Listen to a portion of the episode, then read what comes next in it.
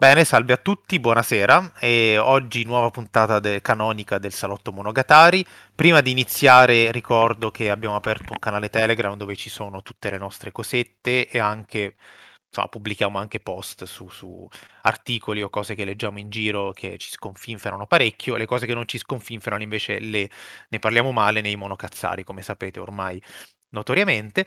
E, e, poi, vabbè, sempre i soliti canali, Facebook, Instagram, eh, poi seguiteci su YouTube, Spotify, dove vi pare, fate un po' quello che volete, basta che lo fate. Eh, oggi, come al solito, parliamo di due film di recente uscita.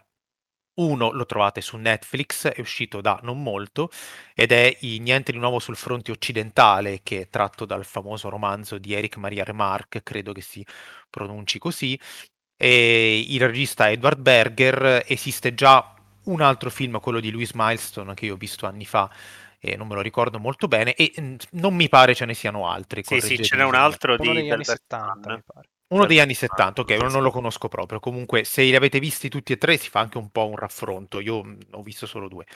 E, e poi parliamo invece, questo lo trovate in sala, di un nuovo film italiano di Roberto Andò, La stranezza, eh, con Tony Servillo e Ficarre Picone.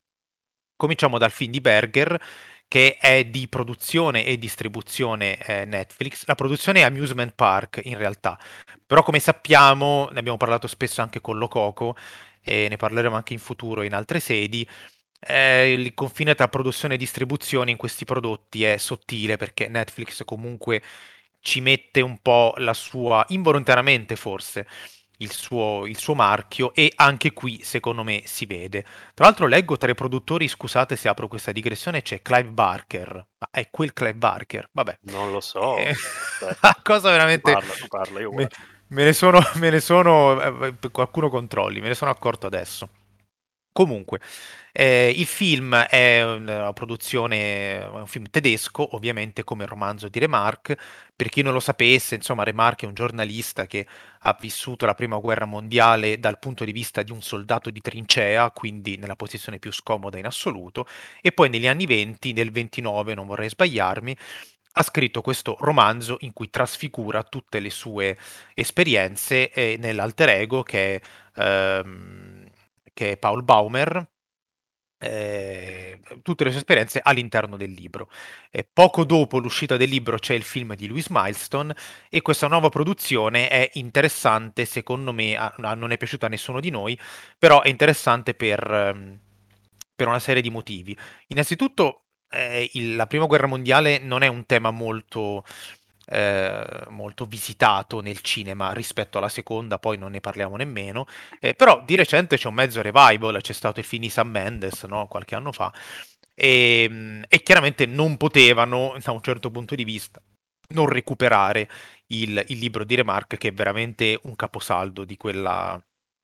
Eh, insomma, di, di, quell'esperienza. Ti dirò di e... più, eh, credo sia Prima Guerra Mondiale anche il film su Wonder Woman della DC. Niente, tanto per dire. Ah, ok, sì, interessa- in realtà è interessante il fatto che entri nel, nel pop, quindi sì. Mm, Ma quindi... vorrei anche aggiungere che di recente era uscito un uh, Battlefield dei videogiochi a tema Prima Guerra Mondiale.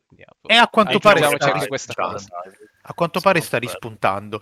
E la cosa, eh, io credo che una delle, mm, una delle, uno dei motivi per cui ci può essere un revival su questo, eh, su, su, sulla prima guerra mondiale è perché è stata una guerra particolarmente sanguinosa numeri alla mano è stata peggio della seconda se si toglie l'olocausto e, e, in cui, se non sbaglio, sono letture antiche, quindi potrei sbagliarmi, la popolazione giovanile dell'Europa è stata decimata in senso letterale, cioè il 10% è sparito nel giro di 5 anni, per cui una roba, un massacro senza precedenti, almeno nell'epoca moderna.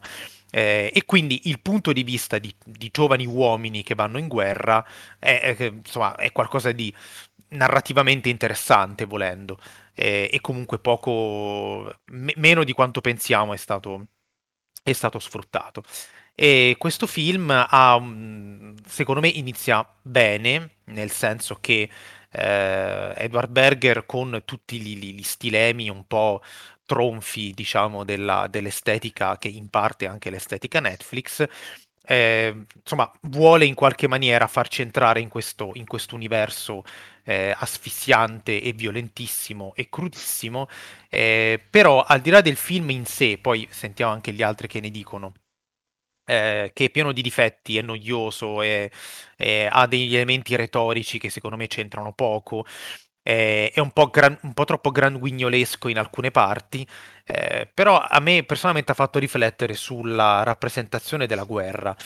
Cioè il massacro è stato talmente forte che eh, per me è un po' difficile rappresentarlo al cinema senza cadere un po' nella, uh, nella crudezza gratuita, perché, perché è, stata, è stata una violenza gratuita da tutti i punti di vista.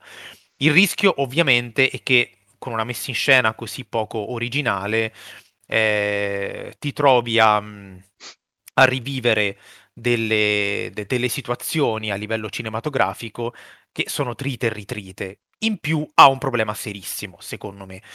L'eccessiva importanza che viene data alla, ehm, eh, ai generali, ai generali, all'armistizio, quando quello che eh, invece è interessante nel romanzo di Remarque, io l'ho letto al liceo, quindi sono passati più di dieci anni, però è, è comunque dal punto di vista dei soldati, eh, il punto forte dei soldati arriva secondo me troppo tardi nel film, viene troppo glissata la, la parte dell'addestramento, quando era interessante vedere lo shock tra l'addestramento eccessivamente ottimistico, che quindi è, differente da quello di Full Metal Jacket per intenderci, che viene instillato nei, nei soldati e, e, invece la realtà cruda che loro si trovano a vivere quando arrivano sul luogo del misfatto.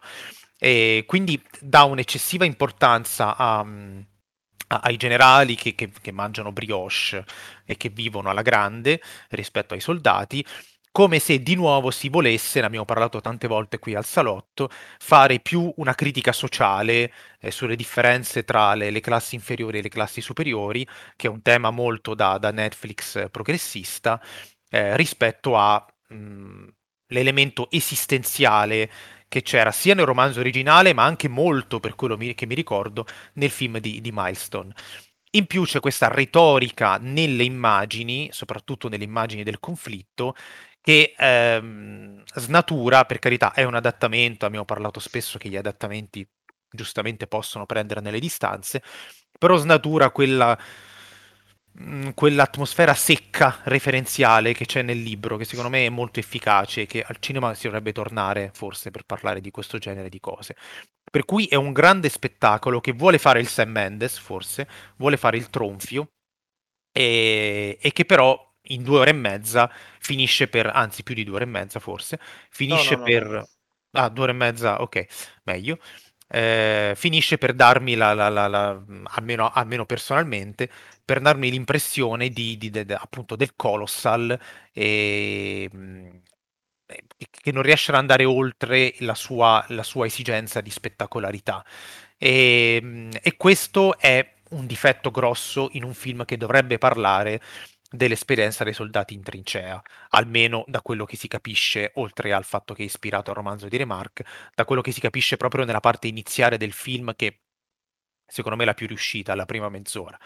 E, ehm, anche qui però bisogna interrogarci su come se è ancora possibile fare qualcosa di originale con queste tematiche, credo che lo sia, ovviamente, eh, però perché non ci si riesce, qual è il problema del parlare di guerra, Qual è il problema del parlarne in questo periodo storico? Prima dicevo in privato agli altri che a me personalmente puzza un po' questa questione della, della pace a tutti i costi che viene ripetuta dal personaggio di Daniel Brühl, non mi ricordo il nome del personaggio, ma Daniel Brühl, attore insomma, tedesco che c'è anche in Bastardi senza gloria. E insomma, questa retorica della pace a tutti i costi in questo periodo storico mi sa di messaggio politico in un certo senso e, e un po' mi fa storcere il naso. Sono mie, mie bias, ovviamente mie impressioni, però siccome queste produzioni vogliono fare un discorso anche sociale, e, insomma mi, mi, mi, stona parecchio. Ora sentiamo anche gli altri che dicono, tra l'altro se non sbaglio ho visto le, il letterbox di Ale, Ale affresca la visione di di milestone. Sì, Quindi se si ricorda, magari riesce a fare meglio un confronto rispetto a me. Sì, io, beh, io sono d'accordo con quello che hai detto e alcune cose, cioè che hai detto anche rispetto al, al film di Milestone, cioè che in, in, quello il punto di vista, ad esempio, cioè la, la, la differenza più, più, grande è che rimane sempre fisso sui, sui, soldati, sul protagonista, su Paul e i suoi amici, mentre invece in questo qua nuovo, eh, nella seconda parte passa anche a questi generali, e, che è anche la parte che a me è piaciuta meno, perché eh, l'ho trovato anche un po' meno, meno interessante, perché è anche un, un tema su cui ne, che nei film di guerra eh, mi ha dato proprio la sensazione di, eh, non so, il solito eh, appunto tema sociale della divisione tra chi rimane nel, dietro a, organizzare, diciamo, a tirare le fila del conflitto e poi quelli che invece ne pagano le conseguenze, però è trattato in maniera secondo me molto scontata, molto banale, cioè nel, nella maniera più piatta possibile, quindi non, non, mi ha, non, mi ha, entusiasmato. Mentre, come hai detto bene tu, la prima mezz'ora, i primi tre quarti d'ora aveva un, un suo perché il film, ecco. Con anche tipo tutto il viaggio del, del, del, della divisa del soldato che c'è nella prima sequenza del film, che poi dopo eh, segue tutto il percorso della, della eh, ricostruzione della divisa da parte de- delle tessitrici. Vero, sì, tra l'altro... poi dopo arriva al, al protagonista.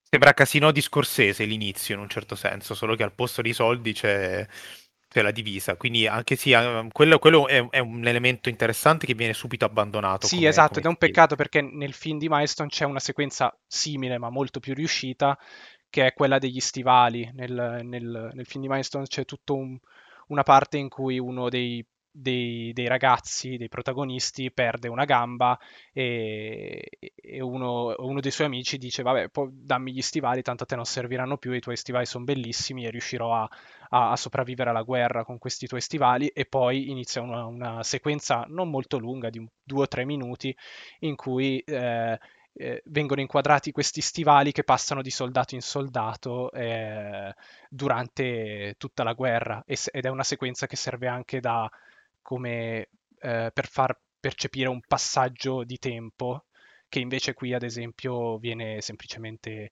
risolto attraverso delle didascalie. In questo qua nuovo dico. Certo. Eh, per fortuna avete detto delle cose che mi hanno dato degli spunti perché io sono arrivato qua senza sapere cosa dire su questo film, onestamente. eh, innanzitutto, eh, io credo che si possano ancora fare cose del genere, però in maniera originale. Ora no, tanto perché è l'anno di Douglas Sirk, vorrei ricordare che Douglas Sirk adattò un altro remark eh, che ancora colpevolmente non ho visto, però ho letto e visto talmente altre cose. Vi, vi, aspetta, visto che non l'hai visto, ti anticipo, so se lo sai, che Remark recita nel film. Immaginavo e sapevo. Non, sapevo... non fa un cameo, eh, fa proprio un ruolo, cioè non è un cameo di due secondi. Ah, no, no, no, ma eh, tutte le cose che ho letto e ho visto su Serk quest'anno mi hanno dato tante tante informazioni e mi sembra di averlo visto. Comunque il punto lì è il paradosso della guerra che diventa motivo per cui i due protagonisti si amano sostanzialmente e ci circonda tutto intorno un melodramma che però è un melodramma di guerra. Quindi diciamo che poi eh, in, uh, il cuore del, di Niente di Nuovo sul fronte occidentale sia che la guerra è un po' il modo per entrare nelle illusioni slash disillusioni dei personaggi, quindi comunque c'è una necessità drammatica. E, come dire, mi sembra eh, che lasci intendere che nel, nella filosofia fondamentale del, del, del, romanzo d'origine ci sia un po' questa cosa, cioè c'è la guerra, certamente si parla di guerra, però eh, diciamo, diventa un elemento drammatico con conseguenze specifiche esistenziali sui personaggi. Mm. Nel, mh, cioè, i personaggi sono al centro, ecco, mentre eh, appunto probabilmente sulla base del fatto che la prima guerra mondiale sta diventando un revival, un argomento poco noto ai soli spettatori di film in pratica, forse l'interesse di Edward Berger di aggiungere i dettagli sui, sui generali deriva un po' anche da questo, cioè dal cercare di dare contesto in maniera molto comunque noiosa a, a un evento che se no eh, magari loro temevano rimanesse un po' troppo, un po' troppo astratto, ok? E quindi riesco a giustificarlo solo così. E, ehm, E l'ultima cosa che mi viene da dire è esattamente l'unica su cui ho riflettuto guardando il film, e cioè sul discorso del Gran Guignol e della violenza del film di cui parlava Dario, che vabbè siamo noi reduci da un, um, da, dalla puntata del torture porn in cui a un certo punto ci chiedevamo cosa è successo nella violenza nei film di Netflix, tra le altre cose, perché eh, diciamo, ha subito una trasfigurazione la messa in scena dell'ultra violenza al cinema.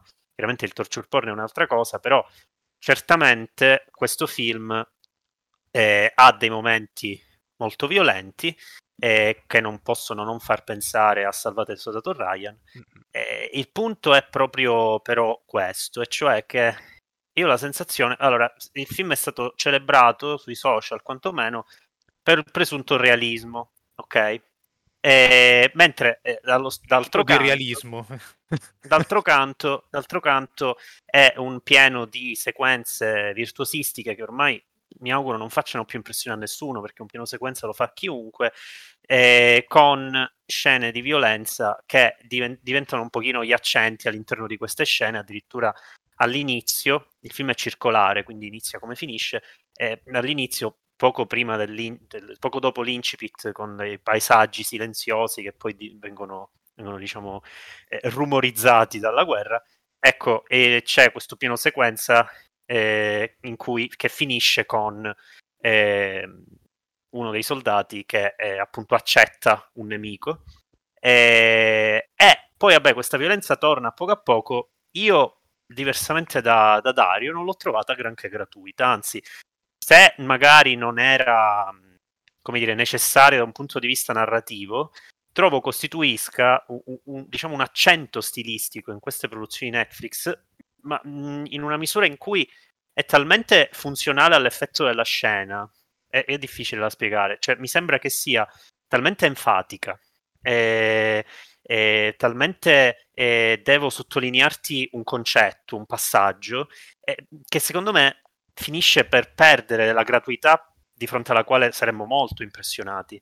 Invece trovo sia sempre molto eh, funzionale, eh, legata al virtuosismo, legata sempre al farti dire mi serve vedere la violenza perché il film è un film violento, cioè mi sembra sia, sia una, un'ultraviolenza super didattica, cioè mi sembra che non, non sia per nulla eh, maleducata, cosa che dovrebbe essere e che vabbè eh, Milestone riusciva a ottenere, io l'ho visto pure anni fa, non ricordo troppo, ricordo che mi piacque tanto, ricordo che anche quello è un esempio di virtuosismo al cinema incredibile, specie per il 1930, ci sono le sequenze spettacolari, sono delle sequenze che sono spettacolari e violente, quindi certamente si può fare anche il discorso sul fronte veramente stilistico, si può riprendere una scena in modo violento a prescindere da come, da, dal sangue, ok?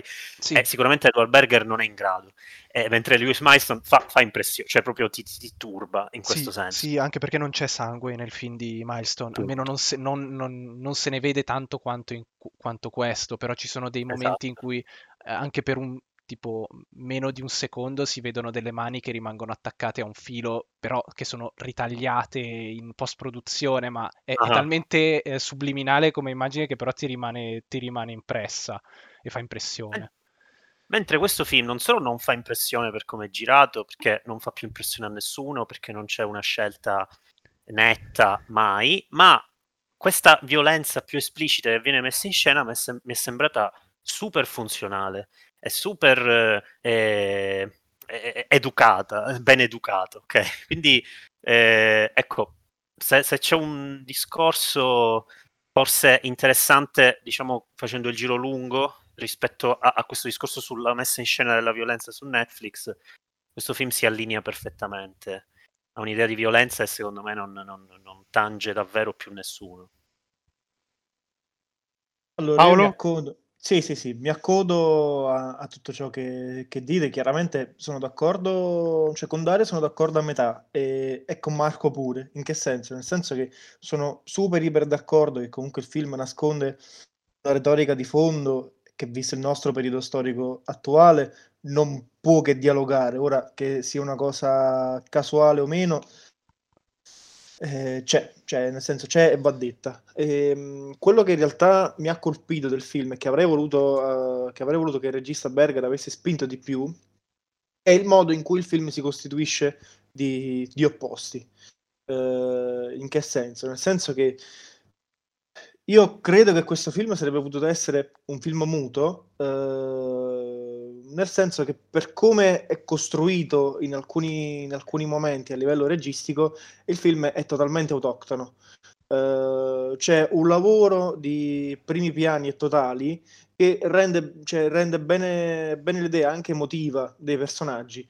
Una scena su tutte è quella lì finale dove i, i, due protagonisti, tra molte virgolette, perché poi non ci sono dei veri protagonisti in questo film, però diciamo i soldati di cui si raccontano più le vicende degli altri, eh, diciamo gli unici due superstiti dei quattro protagonisti,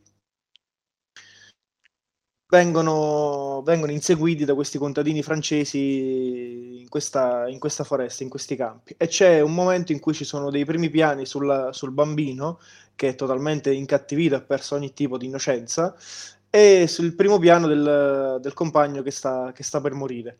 E poi un po' alla volta, durante tutto il film, quindi ricostruendo, andando all'indietro, ci sono dei primi piani anche dei vari generali di come reagiscono di fronte alle condizioni degli armistizi, di come reagiscono ai vari ordini all'interno delle trincee e quant'altro.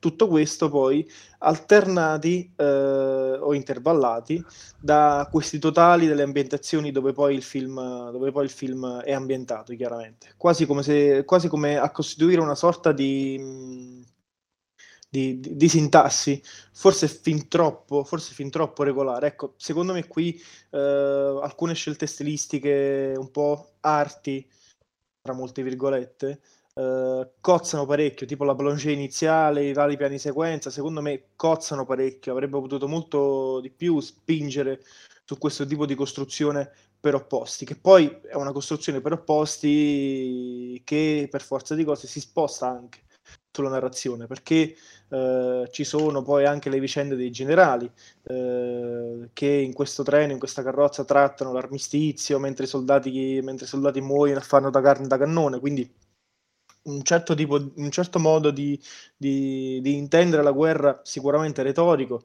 eh, ma in realtà anche, anche, anche poco originale in alcuni momenti banali, in altri momenti, in altri momenti meno banali e soprattutto, ripeto, in quei, momenti, in quei momenti delle battute finali dove c'è quel primo piano del bimbo che ammazza, che ammazza il soldato, ad armistizio firmato tra l'altro. Quindi quel bambino, eh, citando, citando Malaparte, è come se fosse il figlio delle, delle, delle mamme morte della, della, guerra. Tra l'altro, Malaparte mi pare fosse addirittura cioè, contemporanea a quell'epoca lì. Quindi forse potrebbe anche esserci come, come paragone. E quindi quella scelta lì, quella scelta lì in particolare mi è piaciuta perché è contestualizzata, perché ci arriva con un percorso eh, ben strutturato.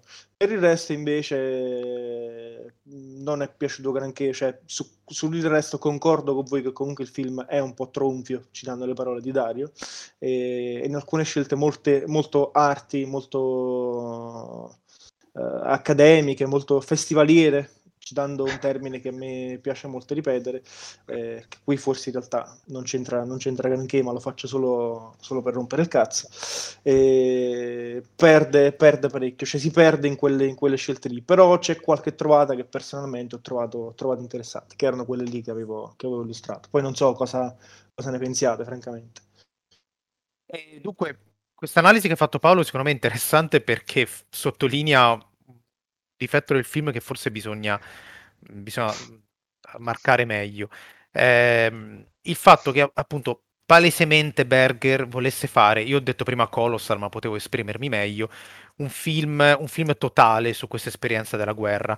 Non si capisce solo dalle parti coi generali, si capisce anche dal fatto che per quanto sia comunque abbastanza protagonista il, il Paul Baumer, che è il vero protagonista invece del libro, e ehm, comunque lo è meno a, proprio a livello di minutaggio, di centralità, e il, sì, c'è il suo punto di vista, però non è primario. In qualche maniera forse Berg voleva fare un film di più ampio respiro rispetto al, al romanzo originario, c'è meno centralità appunto del o dei protagonisti, in questa maniera però si perde, credo, l'esperienza della guerra, eh, perché un punto di vista in questi casi è meglio eh, i punti di vista divini, che in alcune scene sono anche scene ehm, anche queste trite e ritrite lasciano un po' il tempo che trovano, come per esempio ce ne sono almeno due o tre, ma forse anche di più, quei, eh, quelle inquadrature dall'alto sol- del soldato morto schiacciato, è l'inquadratura che sale, quindi il soldato schiacciato da, da, dalla trincea, da, dall'immagine del luogo.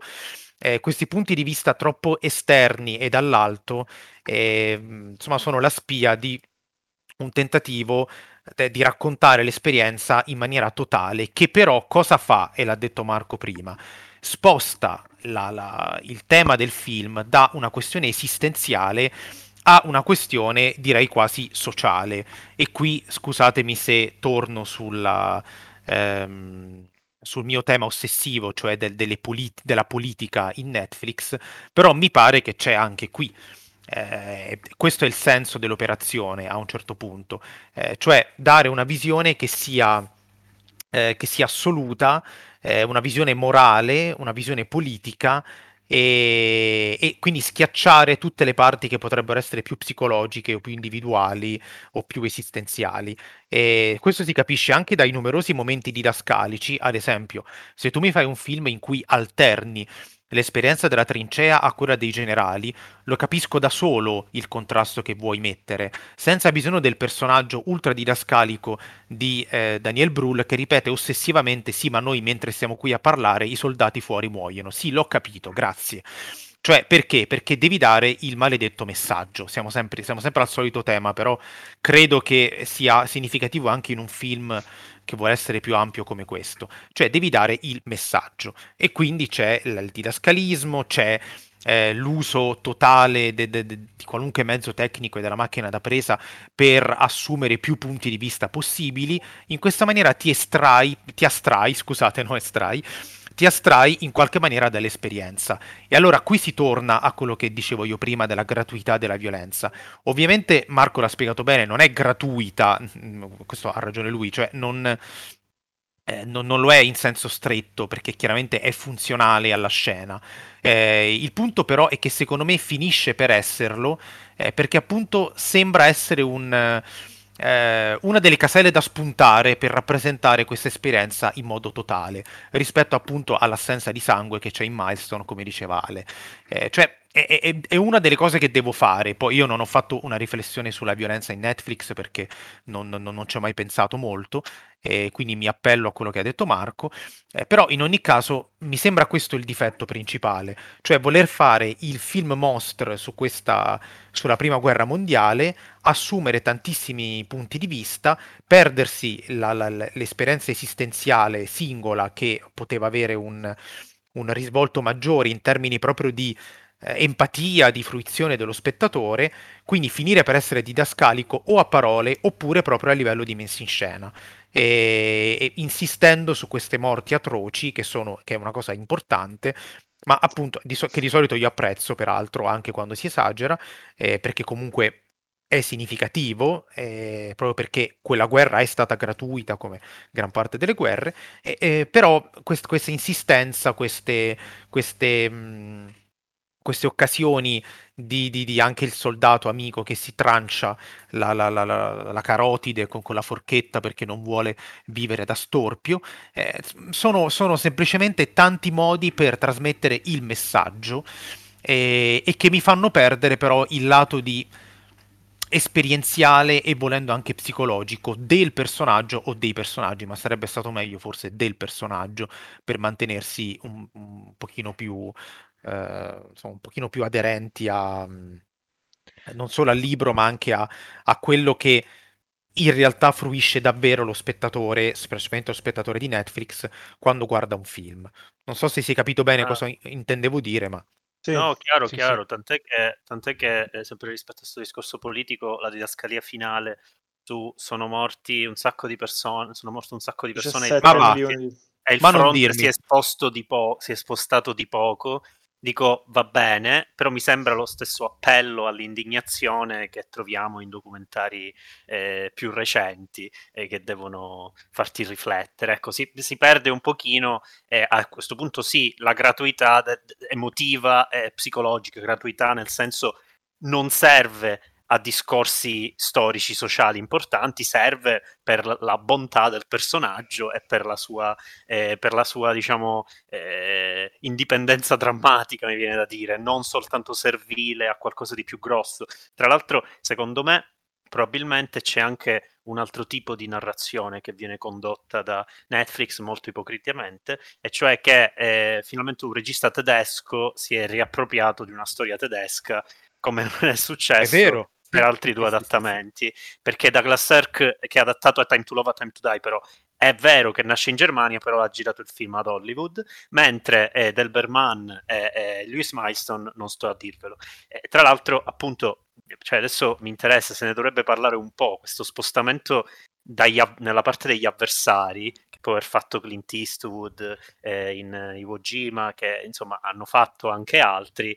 Eh, oggi oggi, come dire, oggi è meglio che lo faccia Edward Berger un film del genere per poter parlare del film e non parlare di, queste, di questi altri dibattiti che lasciano un po' il tempo che trovano. Però probabilmente c'è anche questo. Eh, sì, è vero, può essere, certo, certo, certo. Però, è, ripeto, è l'esperienza poi del singolo che si perde a livello sì, estetico. Sì, io su eh, questo potrebbe essere il tema, forse. Volevo sottolineare anche il fatto che secondo me nel, il film di Milestone da questo punto di vista funziona anche meglio perché eh, il, il motivo per cui Paul alla fine eh, decide di eh, continuare rimane- ad andare in guerra fino alla fine, fino a morirci, eh, appare molto più giustificato nel film di Milestone rispetto a questo, dove invece qui non si riesce a capire bene perché lui non rimanga nascosto, ad esempio, nella foresta eh, fino a che non, l'armistizio non, eh, non parta piuttosto che a ritornare in mezzo insieme alle altre truppe e poi ritornare in guerra e, e, e morirci.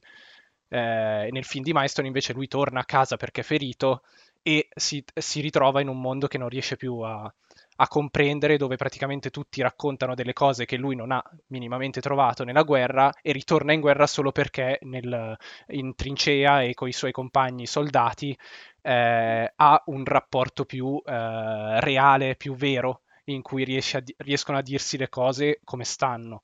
Ed è, e, e questa evoluzione del personaggio è, è, eh, risulta molto più, più, forte, anche, cioè viene, eh, ti colpisce molto di più emotivamente e rende ancora di più l'effetto della guerra che in qualche modo li, eh, li cambia in, in, negativo, cioè non riescono più a vivere normalmente in un mondo senza la guerra, queste, questi, questi soldati. Questa è una cosa geniale anche del libro, però su questo permettetemi la, la retorica a mia volta. Si vede la differenza tra Remark e Milestone che vivevano in tempi bui e eh, Edward Berger che sta guardando all'episodio con una distanza anche morale eh, eccessiva eh, dovuta a questioni storiche. Quindi cioè, si vede la differenza tra chi sa quanto eh, magari l'esperienza della trincea ti renda dipendente da una cosa che, che odi o che disprezzi e, e, chi invece, te lo dico io perché eh, lui torna indietro, perché Berger vuole far vedere tutte le situazioni, vuole... sono anche delle scene in cui si vedono dei dettagli insignificanti che sono anche interessanti, però lui ti fa vedere tutti i dettagli possibili perché vuole darti una mappatura uno a uno quasi dell'esperienza e, e, quindi lui deve tornare indietro, vedere gli storpi, vedere, cioè deve esserci una mappatura completa, però insomma come insegna Borges le mappe uno a uno sono inutili perché, eh, perché insomma, insomma, non ha alcun senso, la mappa deve essere una, un, un, un, accenno scala, di quello deve che... Essere in scala. E deve essere in scala, altrimenti non, non è pragmatica. Esattamente. in aggiunta esatto. a questo, sempre per eh, fare un confronto con il film di Milestone e questo, eh, più che altro perché ce l'ho appunto fresco, eh, che a, questo qua finisce, come avete detto voi, con una didascalia che spiega quanta gente è morta durante la prima guerra mondiale, invece il film di Milestone finisce con, dissolve- con eh, i volti dei protagonisti in... Eh, in dissolvenza sulle loro, sulle loro, tombe, che può, essere, cioè, può anche essere un'immagine abbastanza didascalica, però è anche molto, molto più forte di una scritta. Sì, certo. sì, certo, se devi essere didascalico, meglio riprendendo delle tombe che con delle scritte finali, che è veramente una cosa che non sopporta più nessuno, non ce la faccio più. Quindi non... Eh, vabbè. Eh, se volete passiamo a un altro film che ha delle scritte finali non necessarie, eh, e che è, la, che è, la, stranezza, che però stranamente, visto anche il titolo, ci è piaciuto a tutti, mi pare, no? Eh, io, io, subito eh, mi, mi, mi, ribello alla frase di Dario, perché a me le didascalie finali e la stranezza sono piaciute vaffanculo. Nel senso che, nel senso che in realtà dipende eccolo, da una serie eccolo di il siciliano, eccolo, il eccolo siciliano, l'orgoglio, l'orgoglio, l'orgoglio regionale. No, vabbè, ma non no, è che le perché... odiate, cioè chi se ne frega, cioè, per carità No, perché Dio. invece secondo me, cioè, cioè, non sono chiaramente, fanno parte di quel tipo di messa in scena là eh, che, che, rassicura in qualche modo chi se ne va, ok? Chi esce dal film. Però è simpatico un pochino eh, il discorso che si tratta della finta di, de, de una situazione immaginaria di Pirandello che si sarebbe che avrebbe preso ispirazione per sei personaggi in cerca d'autore, eh, varie note eh, precise su, sugli eventi di Pirandello nelle didascalie finali e poi dei personaggi di Ficarra e Picone non si è avuto prova, eh, non, non c'è traccia. Quando... Okay, mi rimangio tutto, questa spiegazione mi è... No, no, ho capito cosa vuoi dire, sì, mi è piaciuto è, molto. Ragione, è molto sì, figo, sì. perché è, tutto sommato, è, siccome è Pirandello, ok, il regime di realtà di quella didascalia è diver- non è quello che stiamo leggendo effettivamente, cioè è un... quello che abbiamo visto è vero, però non ci sono le prove. che vuol dire allora? Cioè, rientra un po' in quei paradossi. E credo sia molto interessante è scritto ottimamente il film proprio eh, sulla base di questo gioco e di queste continue scene nelle scene. Chiaramente tutta la, tutta la vicenda di Ficarra e Picone della loro messa in scena è una scena ancora più grande di cui il solo spettatore è Pirandello. E, e diciamo, eh, secondo me, più per eh, pregi di scrittura che non di regia, andò comunque si va a mettere sempre in una posizione anche scenicamente, che trasformi tutto il teatro in, una, in, un palcoscenico, evidentemente, quindi anche la platea, e quindi alla fine lo spettacolo di Figaro e Picone col confronto con la platea è un altro spettacolo, è, è comunque è piuttosto bello come è costruito, eccetera. E poi chiaramente eh, il modo in cui questa cosa ha conseguenze nelle regie, nelle, nei dettagli di regia che Pirandello scriveva nei, nelle sue opere e quindi dettagli su chi entra da dove, chi fa cosa, eh, anche in platea, c'erano i personaggi che entravano dalla platea, e Ficarra che dice a Picone ma sono tutti attori questi che stanno guardando, e quando lo spettacolo finisce e viene accolta malissimo l'opera di Pirandello, continua a sembrare uno spettacolo, continua a sembrare il, il discorso, ok, continua a sembrare qualcosa di scritto, e, e quindi chiaramente eh, pirandellianamente eh, non, diciamo, c'è una si crea questa confusione concettuale che vabbè, possiamo legare molto scolasticamente a discorsi su maschere, eccetera. Però secondo me Ando riesce a non essere per nulla eh, eh, educational time, cioè non è mai eh, come dire una lezione di letteratura, è invece molto suggestivo, anche perché si concede dei momenti onirici piuttosto belli e che mostrano tra l'altro dei Ficarre Picone piuttosto inediti per il cinema italiano in generale, chiaramente. Cioè, non l'abbiamo mai visti così. Ecco.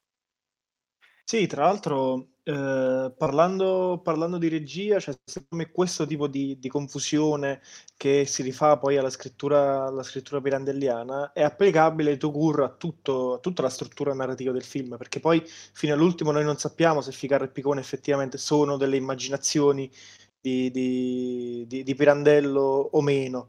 E anche, anche il momento cui, a cui lui compaiono i sei personaggi in cerca di odore in quelle sequenze, in quelle sequenze oniriche, cioè, c'è tutta una sorta di, di, di, di, confusione che poi va a essere contestualizzata uh, in quella scena, o meglio, va, es- va uh, ad essere contestualizzata nel momento in cui si mette in scena lo spettacolo di Ficarra e Picone.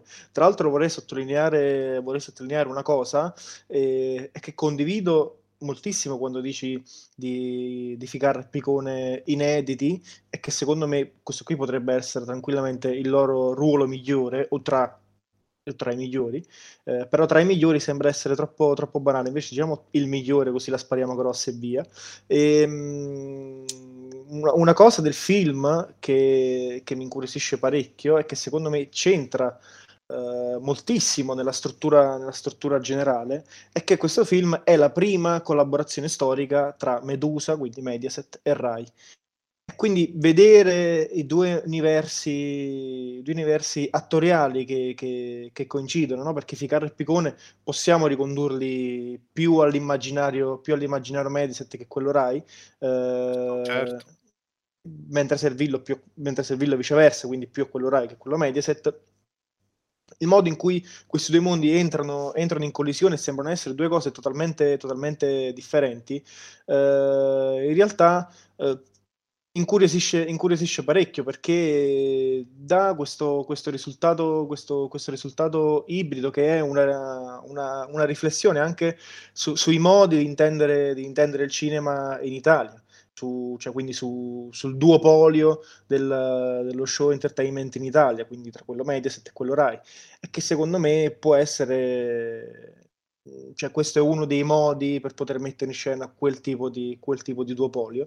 Eh, concludo questa prima parte di quello che, che avevo in mente da dire prima ancora di, di, passare ad altro, che poi passo la parola a Dario o ad Ale o la ripasso a Marco, dicendo che c'è la scena, la scena finale in cui vediamo Pirandello che esce in auto dal teatro, eh, a mio avviso l'ho trovato incredibile perché nel momento in cui c'è questo campo contro campo, in cui nel controcampo si vede Servillo all'interno dell'auto, dove sul finestrino dell'auto si vedono le ombre dei passanti che un po' fanno eco ai, pers- ai sei personaggi in cerca di autore, quindi a queste figure di fantasmi che un po' tormentano eh, Pirandello, mi è piaciuta parecchio, cioè secondo me restituiscono uh, l'idea di, di, questo personaggio di questo personaggio tormentato che poi racchiude un po' tutto il titolo della stranezza eccetera eccetera.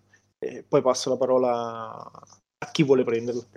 Io vorrei dire subito una cosa perché, perché Paolo mi ha dato l'assist. Ehm, questa riflessione sul connubio produttivo tra Rai e Meraset è importantissima, perché quello che si vede nel film, a mio parere, questo scontro di due universi differenti, ehm, è vero che uno trae ispirazione dall'altro, uno ammira l'altro, eccetera, eccetera, quindi chiaramente c'è una, una un'unione tra le due cose, però non dimentichiamoci, e nel film si vede molto bene, che quello di Pirandello Servillo è comunque teatro borghese, teatro intellettuale. Ficarra e Picone fanno il teatro nazional popolare o popolare e la cosa viene esplicitata benissimo, sono bravissimi loro, soprattutto in quelle scene lì, perché riprendono la tradizione del teatro popolare, della farsa, del grottesco, e sono perfetti eh, della, de, anche dell'improvvisazione, alcune cose sembrano quasi da rivista da spettacolo che andava già all'epoca in Italia soprattutto, eh, c'è il dialetto, c'è tutto il mondo del teatro nazional popolare, lo chiamo così anche se non è un termine molto primo novecentesco, ma intendiamoci, e che Ficarra e Picone rappresentano perfettamente e che la Mediaset ha rappresentato nel bene e nel male eh, Truclec Docet, eh, però, è cos- no, però è così, cioè è così, è la, è la ripresa, anche il cinepanettone è così, cioè è la ripresa comunque di un modo di intendere prima il teatro, poi lo spettacolo, il cinema, la televisione in generale, eh, dove il pubblico tra l'altro urla, lancia i pomodori, eccetera, eccetera, e che poi tra l'altro diventa anche il pubblico manesco persino dello spettacolo borghese di sei personaggi in cerca d'autore. Cioè sono due idee diverse, opposte della rappresentazione, che si trovano ad affrontare gli stessi problemi creativi, no? Eh, Picone non riesce a ottenere il copione che vorrebbe, lui vorrebbe fare un film, eh, sì, scusate, uno spettacolo drammatico, così come il Pirandello di Servillo non riesce a partorire un, un copione come si deve e quindi fa la vecchia tecnica geniale di scrivere qualcosa che parli di lui che non riesce a, eh, a, a produrre dei personaggi, questi personaggi appunto sono in cerca dell'autore.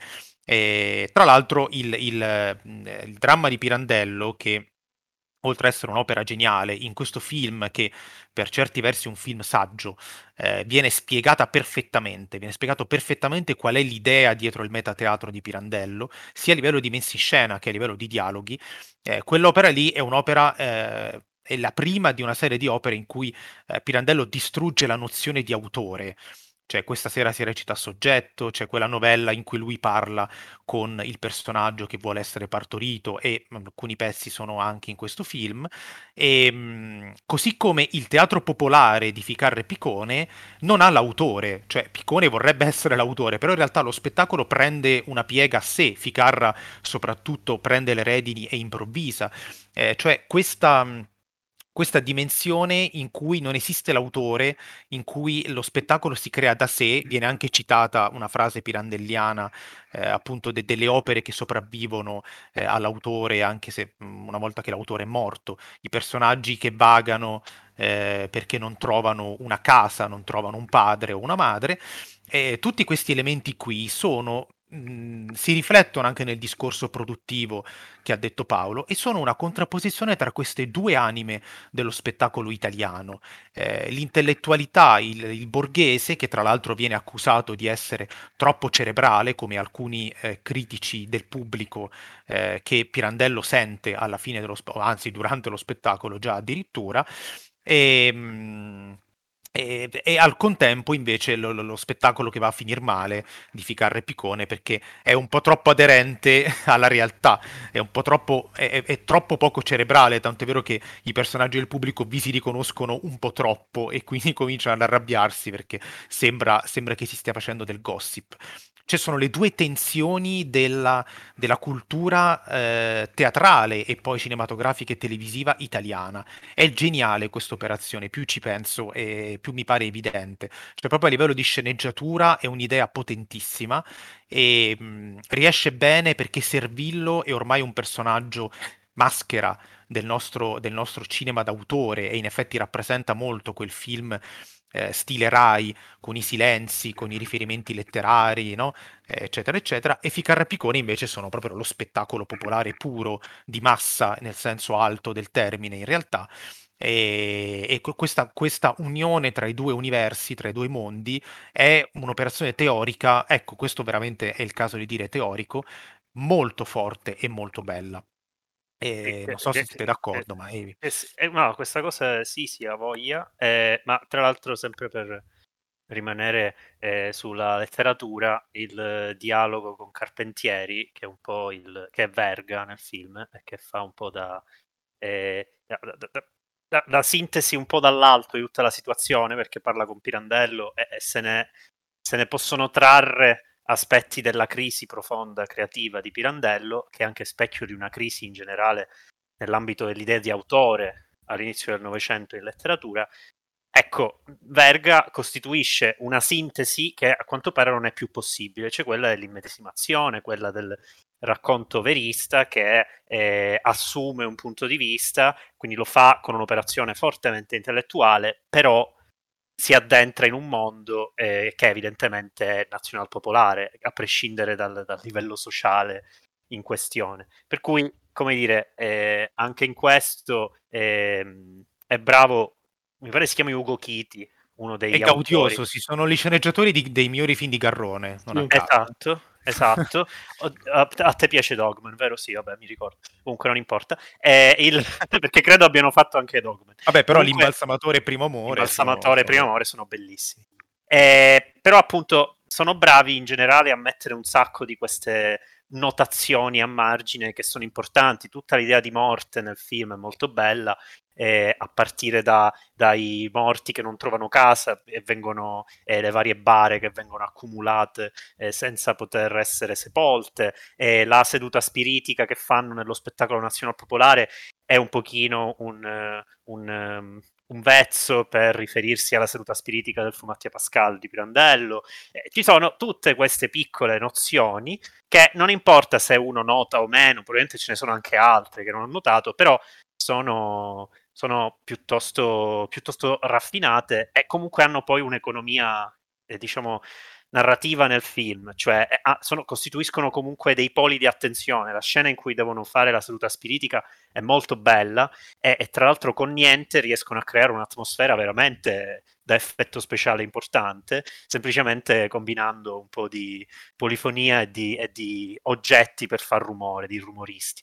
Per cui, eh, come dire, trovo che dia sinceramente peso eh, peso importante a, a, tutti questi elementi e che si combinano molto bene. Alla fine il film manco mi sono accorto che era passato. Hai citato due cose importanti, una è quella della morte, non ci avevo pensato, eh, tra l'altro il, il meccanismo narrativo che fa partire il film è la morte della balia di Pirandello, che tra l'altro è uno degli elementi di alienazione del personaggio, perché lui eh, insomma, rivive questa infanzia, questa che ha perduto, non, non si riconosce più nel, quasi nella sua terra, nel, nel, teatro, in niente. E anche qui la Balia, tra l'altro, è anche una novella di Pirandello, ma vabbè, niente. Sì, è vero. Ah, bravo, non ci avevo pensato, bravo. E quindi bell'occhio pure, sì. È vero, è vero, è vero. E, e, l'altro è quello della scena con Verga, che in effetti, chiaramente, Verga mi pare che gli dica proprio, eh, tu ci hai tolto da sotto i piedi la realtà che avevamo faticosamente sì, costruito, perché sì, il verismo faceva un'operazione antiletteraria per l'epoca di calarsi nella realtà e non di fare il letterato distante. Eh, Questa operazione è la stessa involontariamente che fa lo spettacolo popolare e Pirandello toglie la realtà sotto i piedi, quindi rinuncia al verismo, si fa ispirare nel film dal, dal, teatro popolare, però poi arriva a una rarefazione di pensiero perché è un nichilista, si rende conto che nulla ha senso e a un certo senso fa il giro perché quello che produce, anche quello non è più comprensibile e infatti i personaggi di Ficarra e Picone ne sono affascinati quando vengono invitati alla prima dei sei personaggi, ma non lo capiscono. Eh, cioè c'è questo giro no, della rinuncia alla realtà e alla rinuncia alla letteratura, eh, in cui però si, si rifugia un... Un pensiero così nichilista che alla fine sfugge a chiunque, nonostante poi il successo che ha avuto comunque lo spettacolo, però nella trama del film questo è quello che, che, che si evince, no? Thank you.